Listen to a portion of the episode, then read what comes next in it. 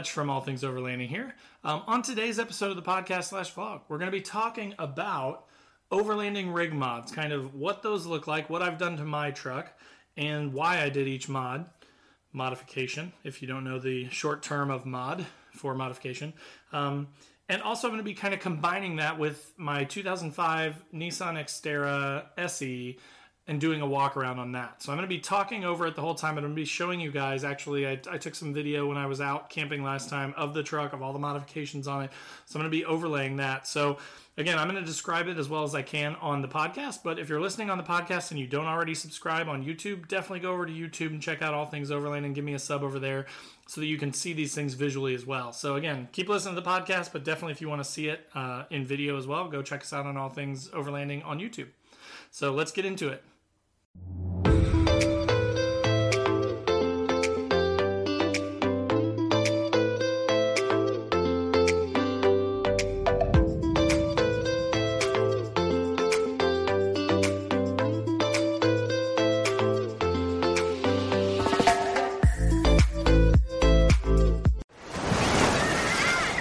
Hear that? Believe it or not, summer is just around the corner. Luckily, Armor All, America's most trusted auto appearance brand, has what your car needs to get that perfect summer shine. Plus, now through May 31st, we'll give you $5 for every 20 you spend on Armor All products. That means car wash pods, protectant, tire shine, you name it. Find out how to get your $5 rebate at armorall.com. Armor All, less work, more clean. Terms apply. All right, guys. So, as I mentioned on today's episode, we're going to be talking about rig mods.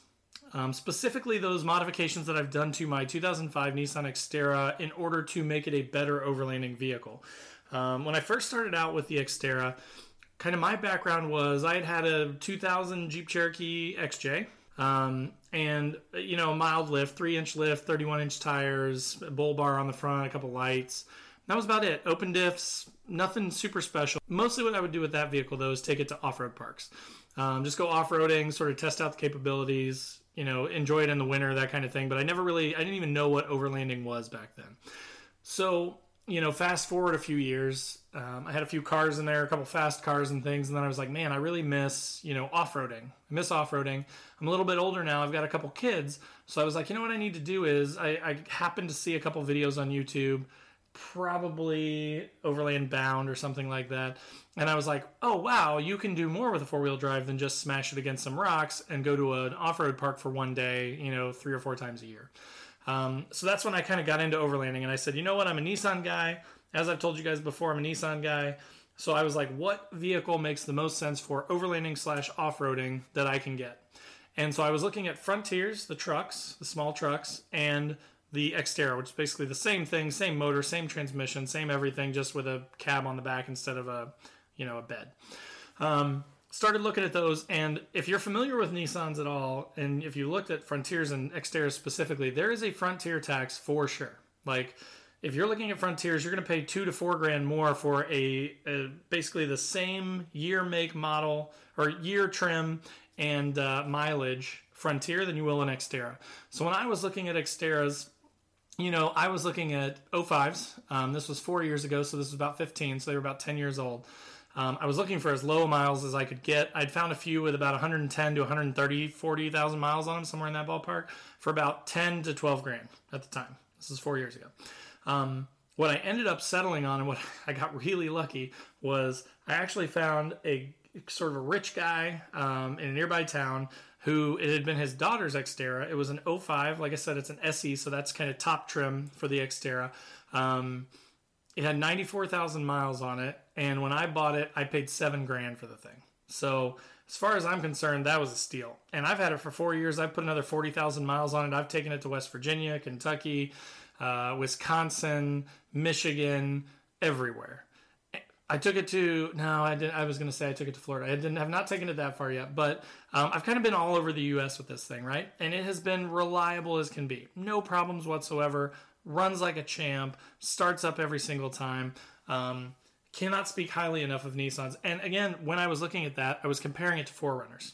Makes sense, right? I, I was thinking of Toyotas in that same ballpark again four years ago or so. When I was looking at uh, 4Runners, I was looking at like 99 through 02s with anywhere from 150 to 200,000 miles on those things, and those were 10 to 12 grand. So, you know, again, for significantly less than that, I got one with, you know, half the miles on it, and it's a Nissan. So I'm familiar with it. I've got tools that I can work on, you know, the vehicle with. I'm already familiar with them because I've had, you know, half a dozen of them, more than that. Um, so that's why I went with the Xterra.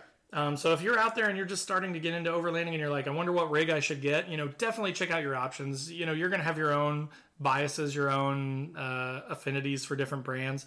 Um, if you're not familiar with the Nissan brand, I can't speak highly enough of it. Of course, they have pro- every vehicle has problems, right? Every manufacturer has problems. The way that I look at it though is it's a percentage game, right? So you know, if you're looking for the most reliable vehicle that you can get, you know, a Toyota, maybe a Honda, those two are good options. They're great, they last forever. However, as a result, you have to pay more for those vehicles. Um, I would put Nissan in a close third behind those two brands. Personally, if I was going to buy something that I was going to keep forever, ever, and I just wanted to keep it stock and drive it forever, I'd probably buy a Honda because it's in between the Toyota tax and the Nissan cheapness, right? So you can get a Honda in between those two that's really reliable. However, they don't really have a good platform. I mean, not a great platform. And there may be some of you that have Ridgelines. There may be some of you that have, you know, maybe pilots, passports, old ones specifically. Those were, you know, more trucky.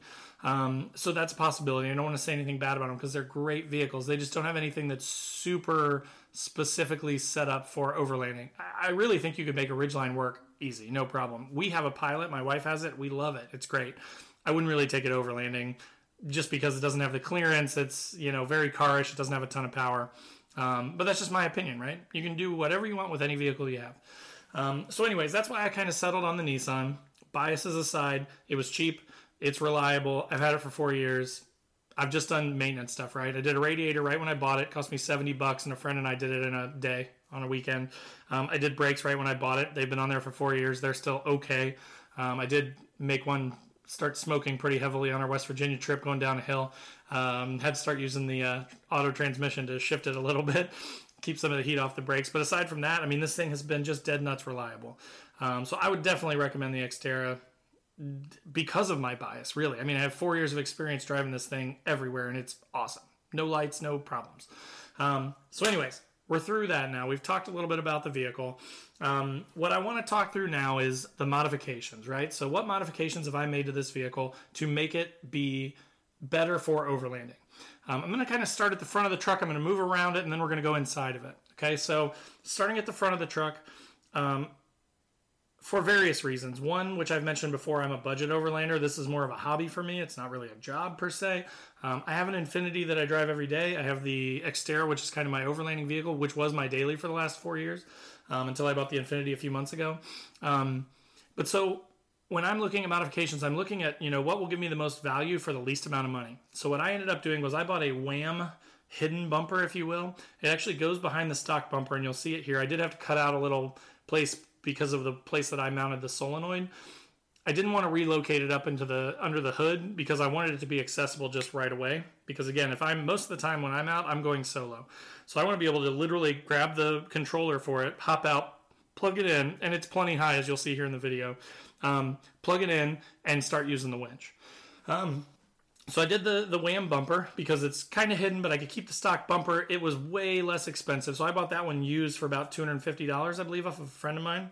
Um, at the same time, from the same friend, I bought the Smittybilt ninety five hundred winch, um, which is a great winch. I, I, haven't had to actually even use it to pull myself out, but I've used it to move a few trees. I've you know done some test pulls and stuff on it. The thing's five six years old and it still runs like a top.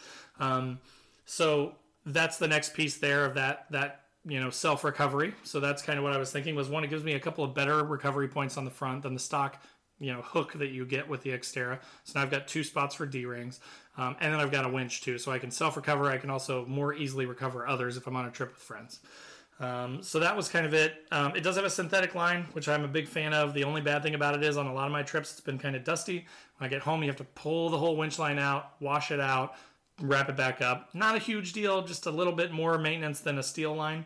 Um, but so, you know, pros and cons. I like it because I, I feel like it's a little bit safer. I feel like it's a little bit stronger. I feel like it's a little bit less maintenance, maybe. I don't know. it looks cooler. You know, you, you do with it what you will. Um, then up top on the Xterra, I've got four spotlights, which I actually mounted in stock bolt holes. So if you're familiar with Xterras at all, they've got sort of an air dam up on top, and then they actually have a basket, which is kind of cool. Um, mine is missing the lid for the basket, but you can. It has a locking basket, so like if you go swimming or something, you can throw your swim trunks up there, lock the basket, and then they dry out while you drive kind of a gimmicky thing, but kind of a cool thing too. Um, so I've got the four spots up there. I used the stock mounting bolts, sealed them up with RTV, sunk those down in through there. They're LED spots. They don't throw a ton of light super far, but they do flood the area really well.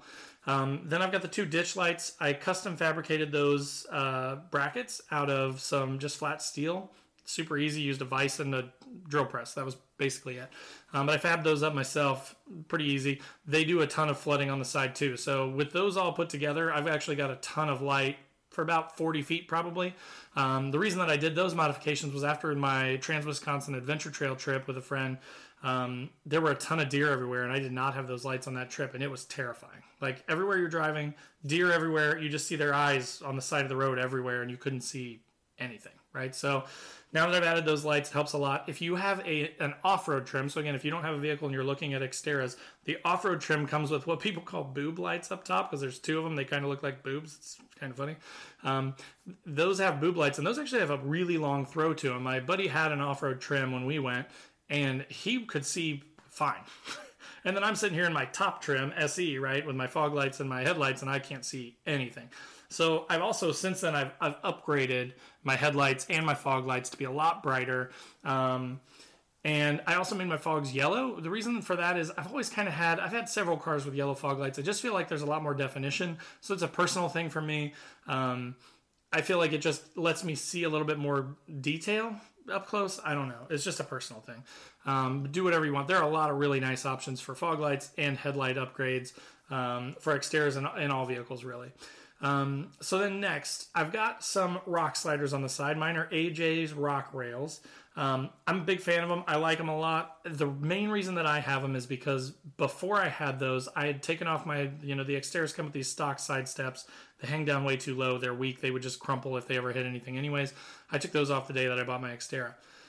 I like the sliders though because a lot of this stuff, especially off-roading parks and things like that, there's a good chance of crushing up, you know, your your rockers or your doors.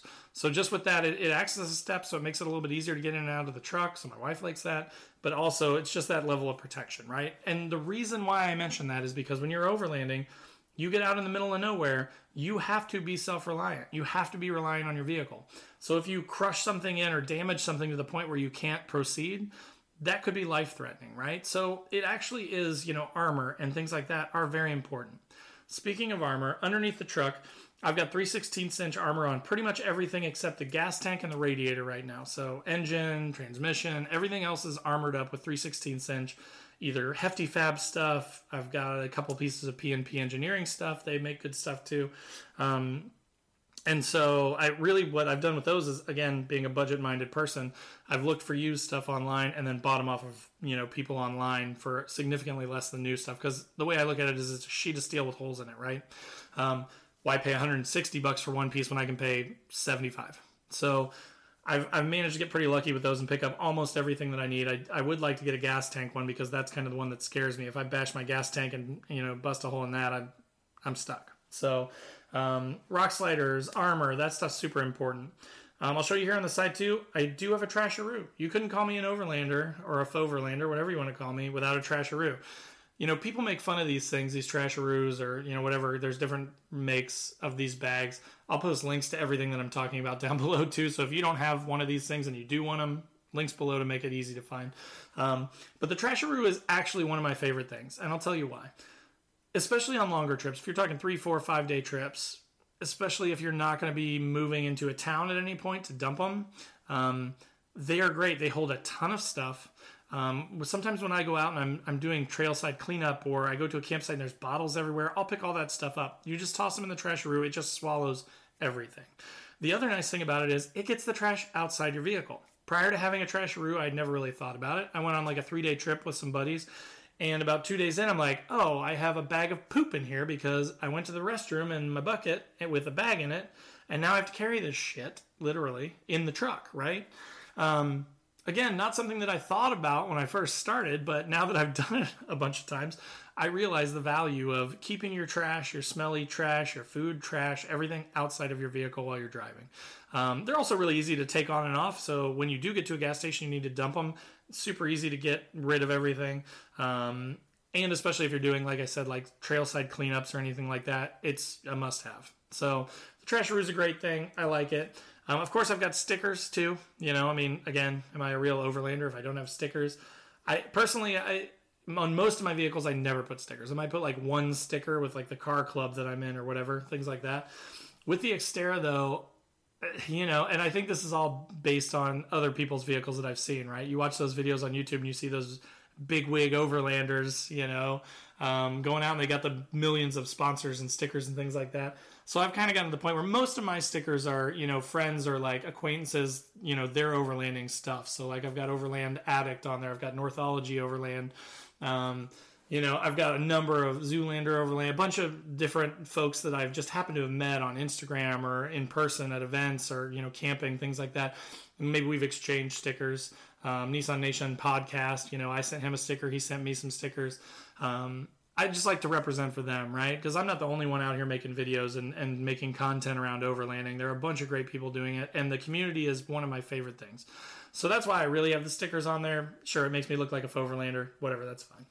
Um, you know, back to the front here, I do have the solar panel on the hood. Um, that was a big decision. I had to drill about eight holes into the hood to be able to mount that, seal them up with RTV, spray them so they don't rust. Um, so that was a lot of work, a little bit of a scary time, but I tell you what, I've been using that thing for about two, three months now, and I love it. Um, I'll show you the drawer system here. So basically, what I did was I ran the solar panel from the hood down through the firewall. There's a big plug there. You can just pop a hole in it, put it through RTV around the hole to seal it up. You're good to go. Run it through the you know through the carpet and back to the back. My controller is actually mounted on the side of the top box, my electrical box, if you will. Under that electrical box is a 35 milliamp hour or amp hour battery.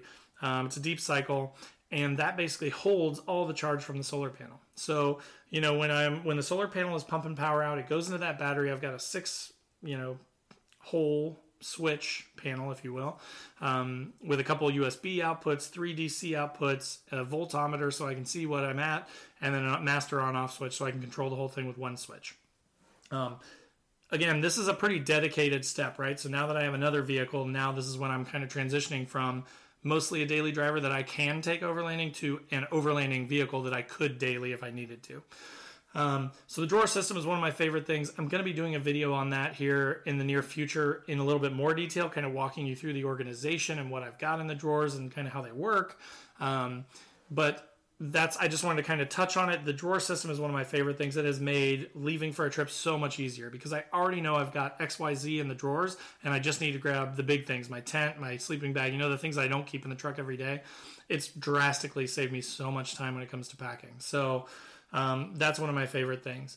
Moving to the tires, um, I do have 33 inch mud terrain tires on it. They're mismatched front to back, so perfect, right? Budget minded, you get it. Um, I bought the whole set. I actually bought five of them, so I have a full size MT spare up underneath the truck. I've got the other four all matched up. Again, moving from a daily driver to a more overlanding focused vehicle, I wanted to have that little bit of extra grunt, that little bit of extra dig to get through tougher obstacles, to get through the muddy stuff. Because being more of a solo, you know, overlander myself, I want to have every option that I can to get the heck out if I get to a place that's dicey, right? Um, on the Xterras, they come stock with 31s. The off-road trims, I believe, come with 32s. You can you can fit a 33 on it stock, but it's pushing it. You have to do what's called a melt mod, and you have to melt out the fenders a little bit to make room for it. But they're, I mean, at any sort of compression of the suspension, you're going to be rubbing. Um, that's the reason for the lift. So, speaking of the lift, up front, I've got Freedom Off Road um, upper control arms, tubular upper control arms, which have been great. Such an upgrade from the stock ones. They are not adjustable. So, if you want adjustable, you've got to go with like a PRG or a. Um, what's the other brand? I forget off the top of my head. Um, but they're significantly more expensive. I think I spent about 360, 380 for the pair of Freedom Off Road uh, upper control arms. The other ones that are adjustable are about seven to eight hundred bucks, somewhere in that ballpark. So it just kind of depends on on what you're looking for. The adjustable would be really nice. There would be some benefit to it because I do not have enough flexibility with the two and a half inches of lift that I have right now to be able to fix my camber. So I'm actually positive about a degree or two. Um, so I do get some uneven tire wear, but on the big tires, it's so minimal. I rotate them every 10,000 miles, and I've got one set that I've still probably got a third or you know a little bit more of life left on my old ATs that I just switched from to switch to the MTs. So it's not been concerning enough for me to to have to mess with it, but it's a it's a nice thing to have if you have the adjustability. Um, so for coils up front, I recently replaced. I used to have a rough country two and a half inch spacer lift.